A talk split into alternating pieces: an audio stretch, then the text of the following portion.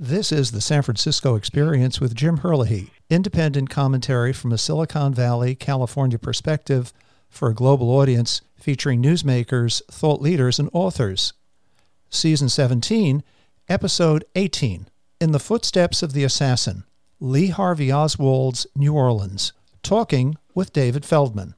As the fifty-ninth anniversary of the assassination of President Kennedy looms on November twenty-second, our focus today is on Lee Harvey Oswald, the man that the Warren Commission held was the sole assassin of the thirty-fifth president.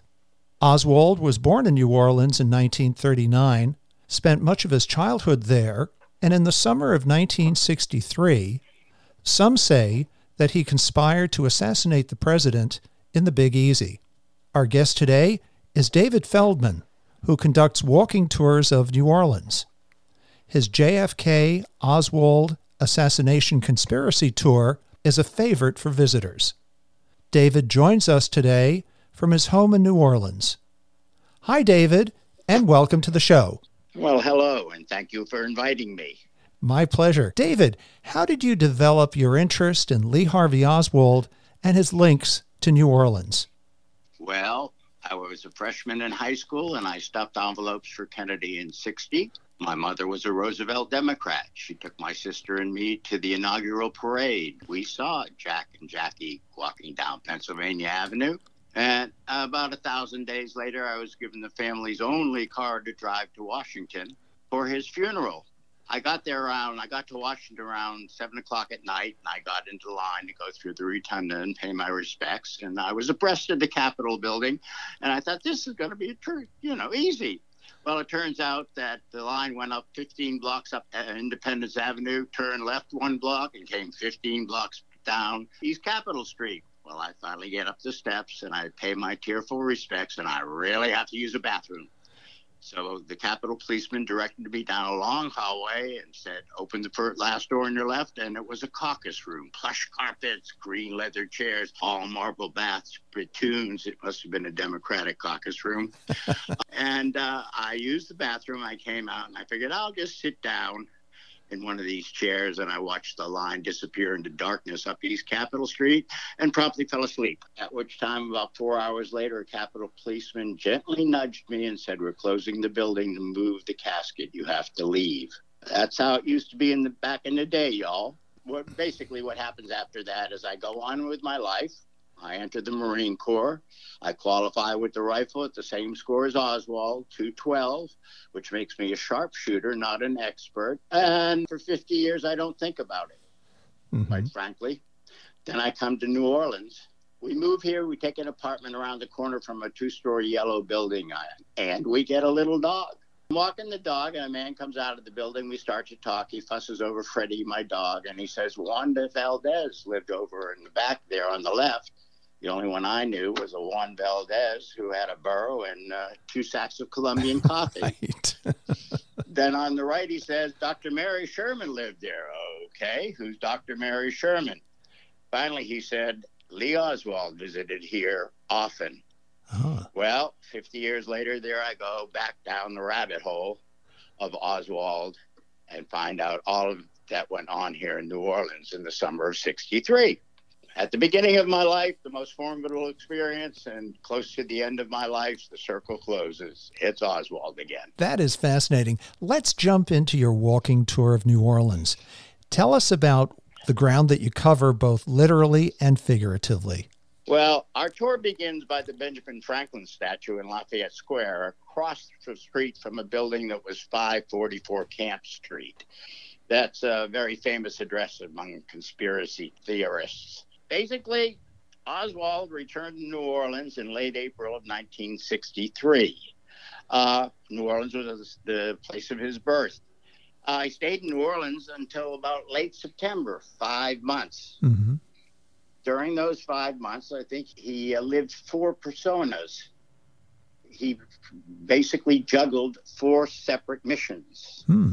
He shepherded a young woman involved in a highly secret cancer research project. This went on all summer. He worked with the anti-communist, anti-Kennedy, anti-Castro, anti-desegregation contingents in New Orleans. And he very publicly burnished his credentials as a recently returned defector to the Soviet Union, a Fair Play for Cuba leafleter, Marxist-Leninist. We don't split hairs down here. He was a commie. Mm-hmm. And then his fourth life was as an operative for both the C I A and the F B I. My tour works. I trace his lives. I visit some of the locations. I tell the official stories. And then I had a few documented facts and basically ask you, does this story still make sense? I'm kind of making a case for Oswald. My case, Oswald was a naturally talented, trained, resourceful, and experienced intelligence operative. When he stepped off that bus in New Orleans in late nineteen sixty-three, he was six and a half years into a very promising career, or so he thought. So that five months in nineteen sixty-three that he spent there in New Orleans, he was a very busy guy, it sounds like. Yes.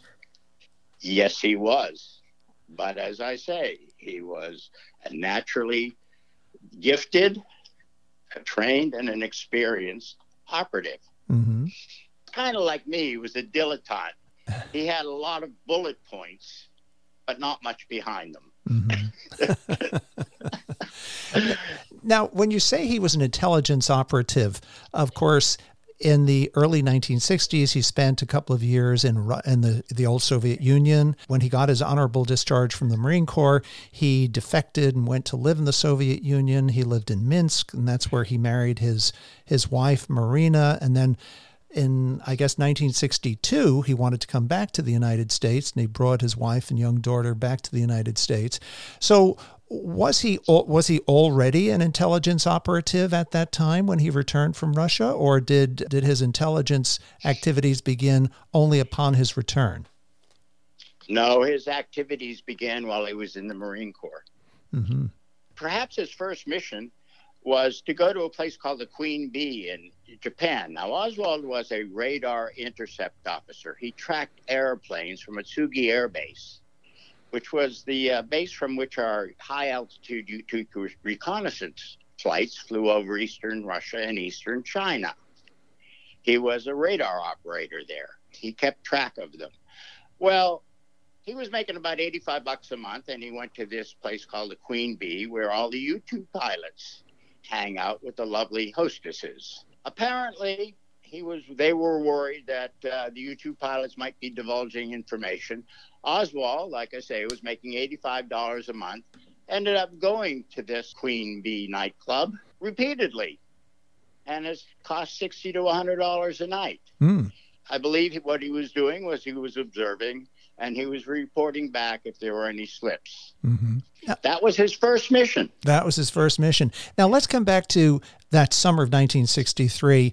Of course, for, for anyone who's seen the film J F K, Oliver Stone's J F K movie in nineteen ninety-one, a, a big conspiracy theory there. You have players like uh, Jim Garrison, the district attorney. You have Clay Shaw, who was a, a prominent businessman in New Orleans. Uh, you had Guy Bannister, who was the virulent anti-communist. What interactions, if any, did Lee Harvey Oswald have with those three players who were very prominent in the J F K film, and of course who who ended up also being being part of the the trial that uh, Jim Garrison, as the district attorney, brought? Well, two witnesses say that in fact he was seen. He, they saw him at Guy Bannister's office. Guy Bannister's office was kind of a a focus for the anti-communist, anti-Castro, anti-desegregation. New Orleans was pretty much in a turmoil here in the nineteen sixties. So we have some witnesses there. They were not considered credible. I don't believe he has any direct connect. Well, he does have a direct connection with having been seen with Clay Shaw up in a place called Clinton in uh, the beginning of September. There were other contentions made, but I can't document them. And Jim Garrison didn't do a very good job if you read the testimony of the trial. His investigation was pretty much sabotaged by leaks, by financial constraints, and by witnesses who realized later that it wasn't in their interest to tell the truth. Mm-hmm. Garrison had the right conspirator. He had the wrong conspiracy. He had the right conspirator, meaning Clay Shaw was the conspirator? Yes. Mm-hmm. If there's a framework for my tour, it's the irony that Ben Franklin said, three may keep a secret if two are dead. There are too many conspirators. Looking for three. So who was the third conspirator then? Who was the third conspirator? If I start with three? Yes. Well, Robert Kennedy, the Attorney General, had really relentlessly targeted Carlos Marcello, mm-hmm. the mafia boss here in New Orleans. Mm-hmm. He might be one, but basically by late, late spring of nineteen sixty-three, Kennedy's agenda threatened the power, the profits, and the future prospects of a lot of individuals and powerful interests. Mm-hmm. Okay? That's where we get a lot of our conspirators. Mm-hmm. Who was the most threatened? Okay? I believe that on that list, we certainly could put Carlos Marcello on that list. Perhaps we can put L B J, but I don't want to mention at this particular point who the third conspirator would be. Mm-hmm. But I only want three. One, three.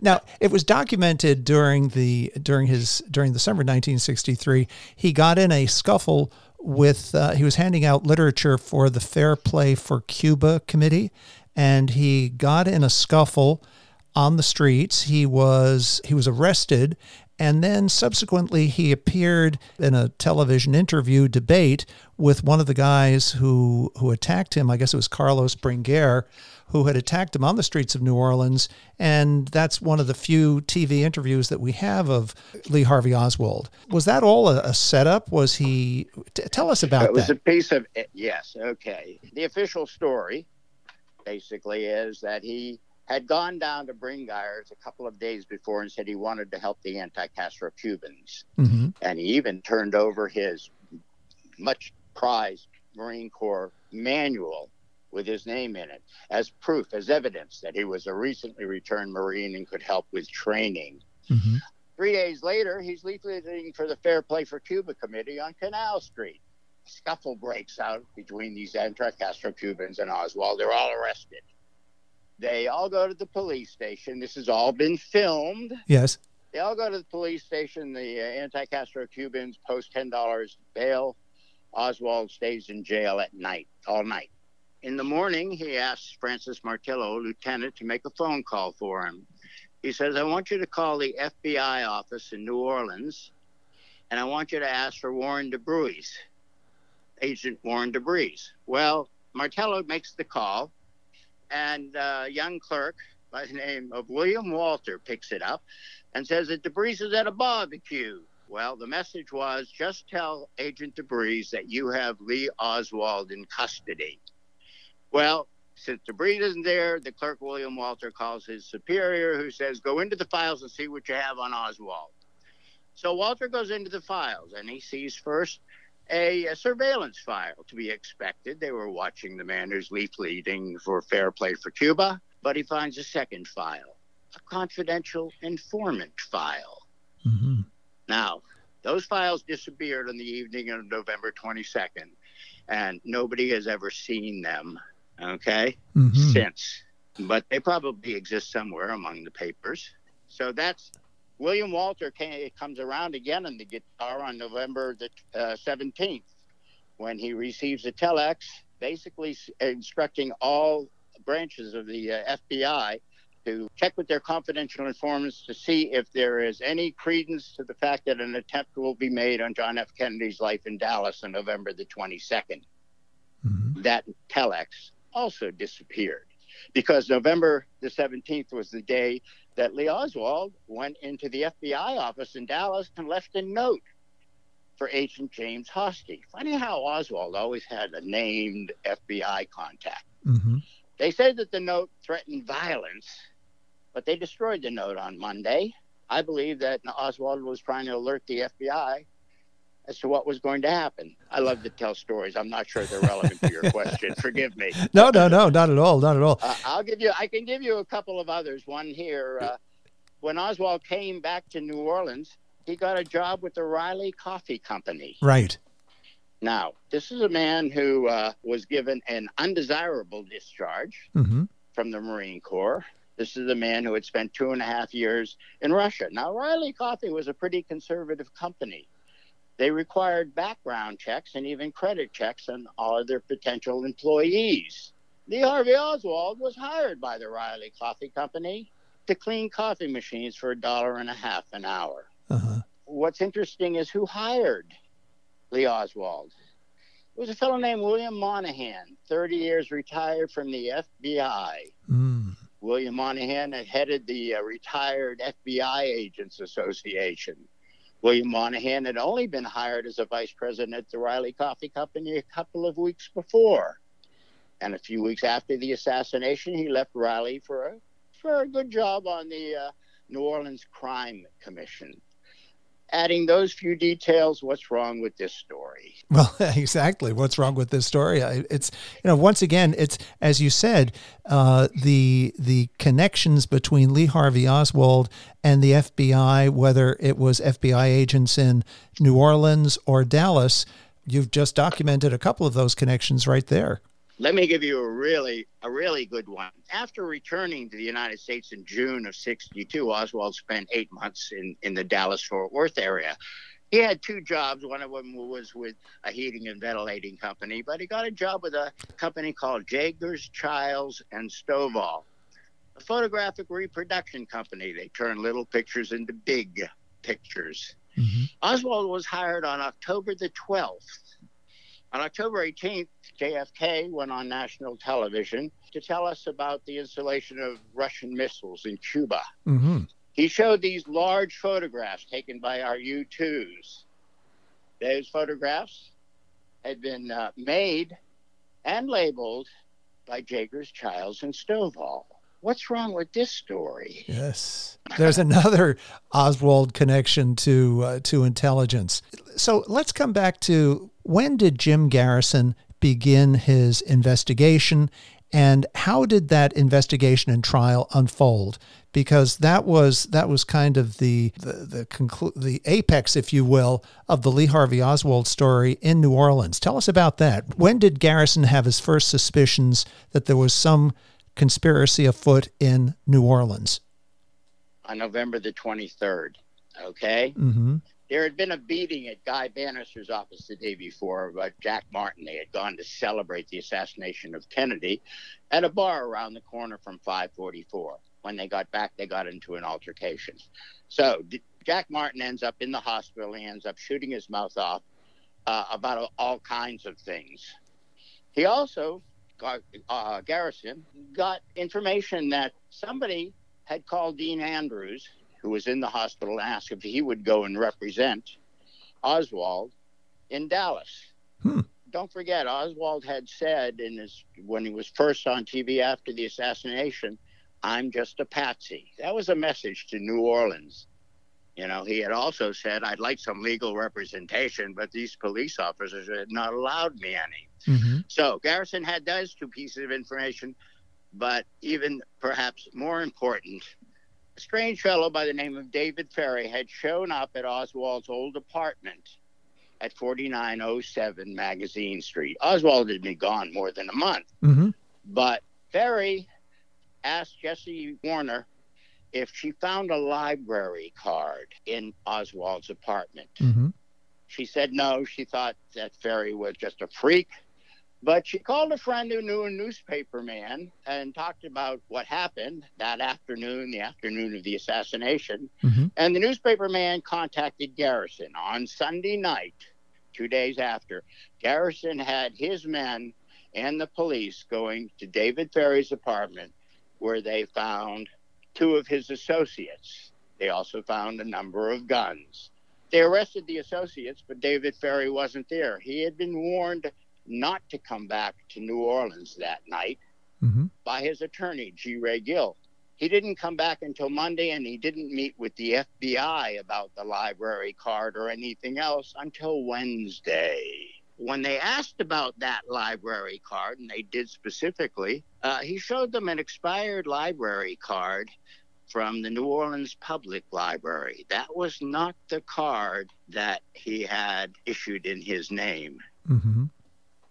The card that was issued in his name was for the Tulane Medical Library as a part of the Cancer Project, which was Oswald's first life. Mm-hmm.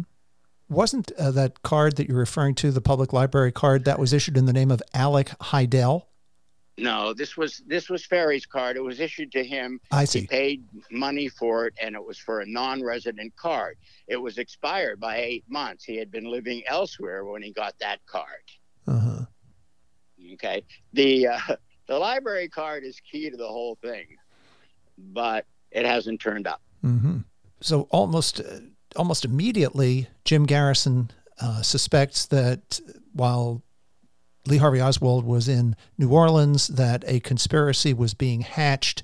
And tell us the next, tell us the, the, the rest of the story about the investigation and the trial of Clay Shaw. Well, the investigation considered, continued. The call that Dean Andrews got was from someone named Clay Bertrand. I'm not sure exactly why it would have taken so long for Garrison to find out that Clay Bertrand was Clay Shaw. He just had to go down to Matassa's bar at the other end of the French Quarter, where he was known as Clay Bertrand. Six, in sixty-seven, he's arrested, and uh, sixty-nine, the trial takes place. Now, during the time of his serious investigation, he was uh, hindered in every way that could possibly take place. Witnesses from out of state were not extradited. Witnesses changed his uh, changed their testimony on the stand. It was truly a bit of a fiasco. The one uh, trip to Clinton, Louisiana, to the uh, crim- hospital for the criminally insane, which tied Ferrie and Shaw and Oswald together, that was pretty much debunked. Although I had someone on my tour who was the grandson of the man, and he said the story is true. All three of them were in a car. Uh, really, it's kind of... Uh, strange, but it took the jury less than an hour to find Clay Shaw not guilty. Mm-hmm.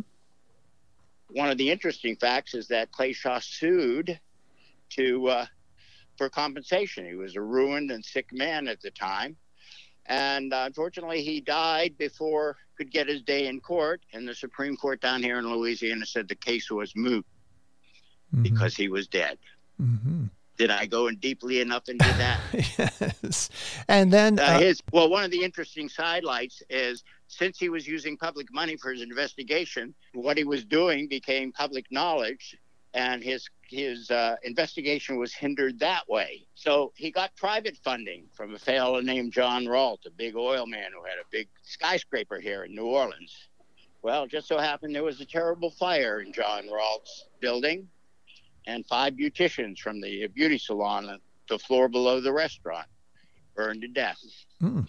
That's the kind of stuff that was happening. Now, I think it's really important, if you don't mind, to give you just a one minute, the history of the first eight days of Oswald's, uh, of the assassination. Okay. Because this is makes it clear how this all came about. And why, quite frankly, we're thinking November twenty-second, Friday.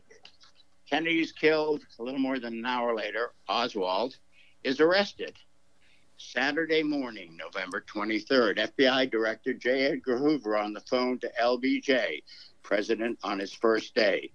The evidence against Oswald is not very strong. Sunday morning, the twenty-fourth, Oswald is killed. Sunday afternoon, November twenty-fourth, J. Edgar Hoover memo to the White House. The thing I am concerned about, is so is Mister Katzenbach, the Assistant Attorney General, is having something issued so that we can convince the public that Oswald is the real assassin. Monday, November twenty-fifth, Kennedy's funeral. Nicholas Katzenbach, the Associate Attorney General, sends a memo to the White House. Quote, the public must be satisfied that Oswald was the assassin, that he does not have Confederates who are still at large, and that the evidence was such that he would have been convicted at trial. We need something to head off public speculation or congressional hearings of the wrong sort. Tuesday, November twenty-sixth, uh, Assistant F B I Director William Sullivan sends a letter outlining the structure of the investigation. In other words, this report is to settle the dust. The dust is that he is the assassin who has killed the President of the United States. Friday the twenty-ninth, the Warren Commission is appointed. Sounds sinister, doesn't it? It does indeed. Tell it's me. It's not. the, these are responsible men, and we're yes. only a year out from the Cuban Missile Crisis. Had this gotten out of hand, that the Russians or the Cubans had killed the president, it would have gotten out of hand. Mm-hmm. So, David, tell me, as a result of all your study and the fact that you were right, you, you live right there in New Orleans, and there there are still some of the some of the contacts and certainly the sites that that existed during Lee Harvey Oswald's life. Tell us, who do you think actually killed President Kennedy? Well, I'm going to step deftly around that question and rephrase it. By the late spring of nineteen sixty-three, the profits, the power, and the future prospects of a lot of individuals and interests were threatened by Kennedy's agenda. Number one on Kennedy's agenda was nuclear non-proliferation. Mm-hmm. He was the one who created uh, the U S Arms and Disarmament Agency. Mm-hmm. This was number one on his agenda. So if we think back then, who was perhaps most threatened, existentially threatened, by Kennedy's agenda? Mm-hmm. And who would be equally as threatened if they were found if to be holding the smoking gun? And as to your earlier point, fifty-nine years later, for whom would it still be catastrophic to be found holding the smoking gun? Mm-hmm. So who is that? I ain't saying. You ain't not saying. But I've given you all you need. All we need. To research it. Just find out what was happening in June of sixty-three. In June of sixty-three. Well, that's June of sixty-three. Of course, President Kennedy made that famous speech at American University in which he talked about we all inhabit this small planet. Uh, it's a it's a famous speech of his, what one of his last major public speeches, where he talks about us all inhabiting this uh, this one planet, and very much speaking in favor of non-proliferation, nuclear non-proliferation. Well, David, in the remaining few minutes of the podcast, do you have some closing thoughts for our listeners about Lee Harvey Oswald and his connections to New Orleans? Well, up until the pandemic, we used to sell his birthday, celebrate his birthday on the eighteenth of October up at uh, Les Bons Temps Roulés. And basically, they toast a very good soldier, a very intelligent, a very good intelligence operative, and a patriot, okay? And they have reason to believe that. I have reason to believe that also. I think he was a patsy, a man who was uh, well-intentioned, but easily misled, easily deceived. Mm-hmm. I believe, like most people, he was looking forward to a long, an exciting career as a mid-level intelligence operative, perhaps retiring after twenty years and going into private industry. Mm-hmm. Uh, I think there's a continuum from the day he entered the Marine Corps to the day he died. Mm-hmm. Uh, that he was basically always performing missions, mm-hmm. whatever he, for the most part, was told. I guess I will continue to maintain that in the absence of other documents. It seems to me that everything that's been released and the twenty-seven volumes of the Warren Report with all their appendices, there's a case to be made for that. And I believe that future documents will probably cast even more doubt. The most important thing, though, I think, is is the con- are the consequences, which we're still very much feeling today. We got into the Vietnam War. There were massive demonstrations on campus, sometimes violent, as at the Democratic Convention. President Nixon came in. It took him five years to end the war, as he had promised to do. He also created the all-volunteer army, so that if we ever went to war or anything else like that, there would no longer be demonstrations in the streets. Mm-hmm. My kids weren't going to go. Your kids weren't going to go. Mm-hmm. It was an all-volunteer army. At the same time, the economy required more technological education. So they made vast amounts of student aid possible, tremendous expansion of facilities at university campuses. Basically, now you had your eye on getting a job when you went out. You became apathetic. Mm-hmm.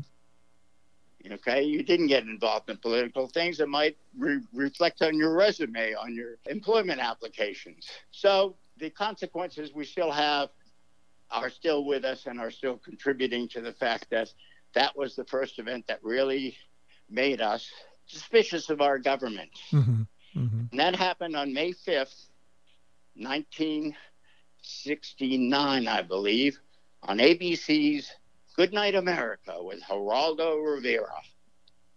That's the first time the Zapruder film was shown to the public. Mm-hmm.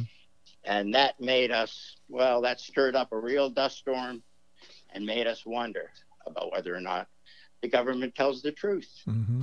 Well, I'd like to thank our guest, David Feldman, for his unique perspective on Lee Harvey Oswald and Lee Harvey Oswald's connections to New Orleans, and in particular, those five months in nineteen sixty-three when he was resident there in New Orleans. And David, how can our listeners follow you? Well, they can take my tour. If they come to New Orleans, they will find that and our blog on the Savvy Native, S A V V Y, Savvy Native. Dot com. Dot com. And David, do you have a Twitter handle? No. No. I do not. Okay. Okay, so that's so your blog is called The Savvy Native. So if any listeners Well, actually that's that's the website. That's the website. That details the tour, and that's where sometimes you will find my blog posts on my, as I learn more. I see. Well, listeners, you heard it directly from David. Savvy Native. Go to Google and you'll take you straight to that uh, website. Once again, David, thank you so much for being with us, and look forward to having you back as more information continues to unfold in this fifty-nine-year-old mystery. Thank you for having me. And for my listeners, today's episode is number three hundred forty-three. The San Francisco Experience has listeners in sixty-five countries and is carried on nineteen platforms, including Apple, Spotify, Amazon Music, Pandora, and Odyssey, America's second largest radio network. This has been the San Francisco Experience with Jim Herlihy, coming to you from San Francisco. And before you go, this podcast is being brought to you by Brico. Brico is an environmentally conscious business promoting creative interaction with, with products angled toward children and children at heart of all ages. A portion of every purchase goes directly towards helping mitigate the effects of climate change. To get involved, here's the website, go brico dot com. That's spelled G O B R I C K O dot com. And if you use the user code Jim, J I M, you can save fifteen percent on your purchase at checkout. Again, that's go brico dot com, user code Jim.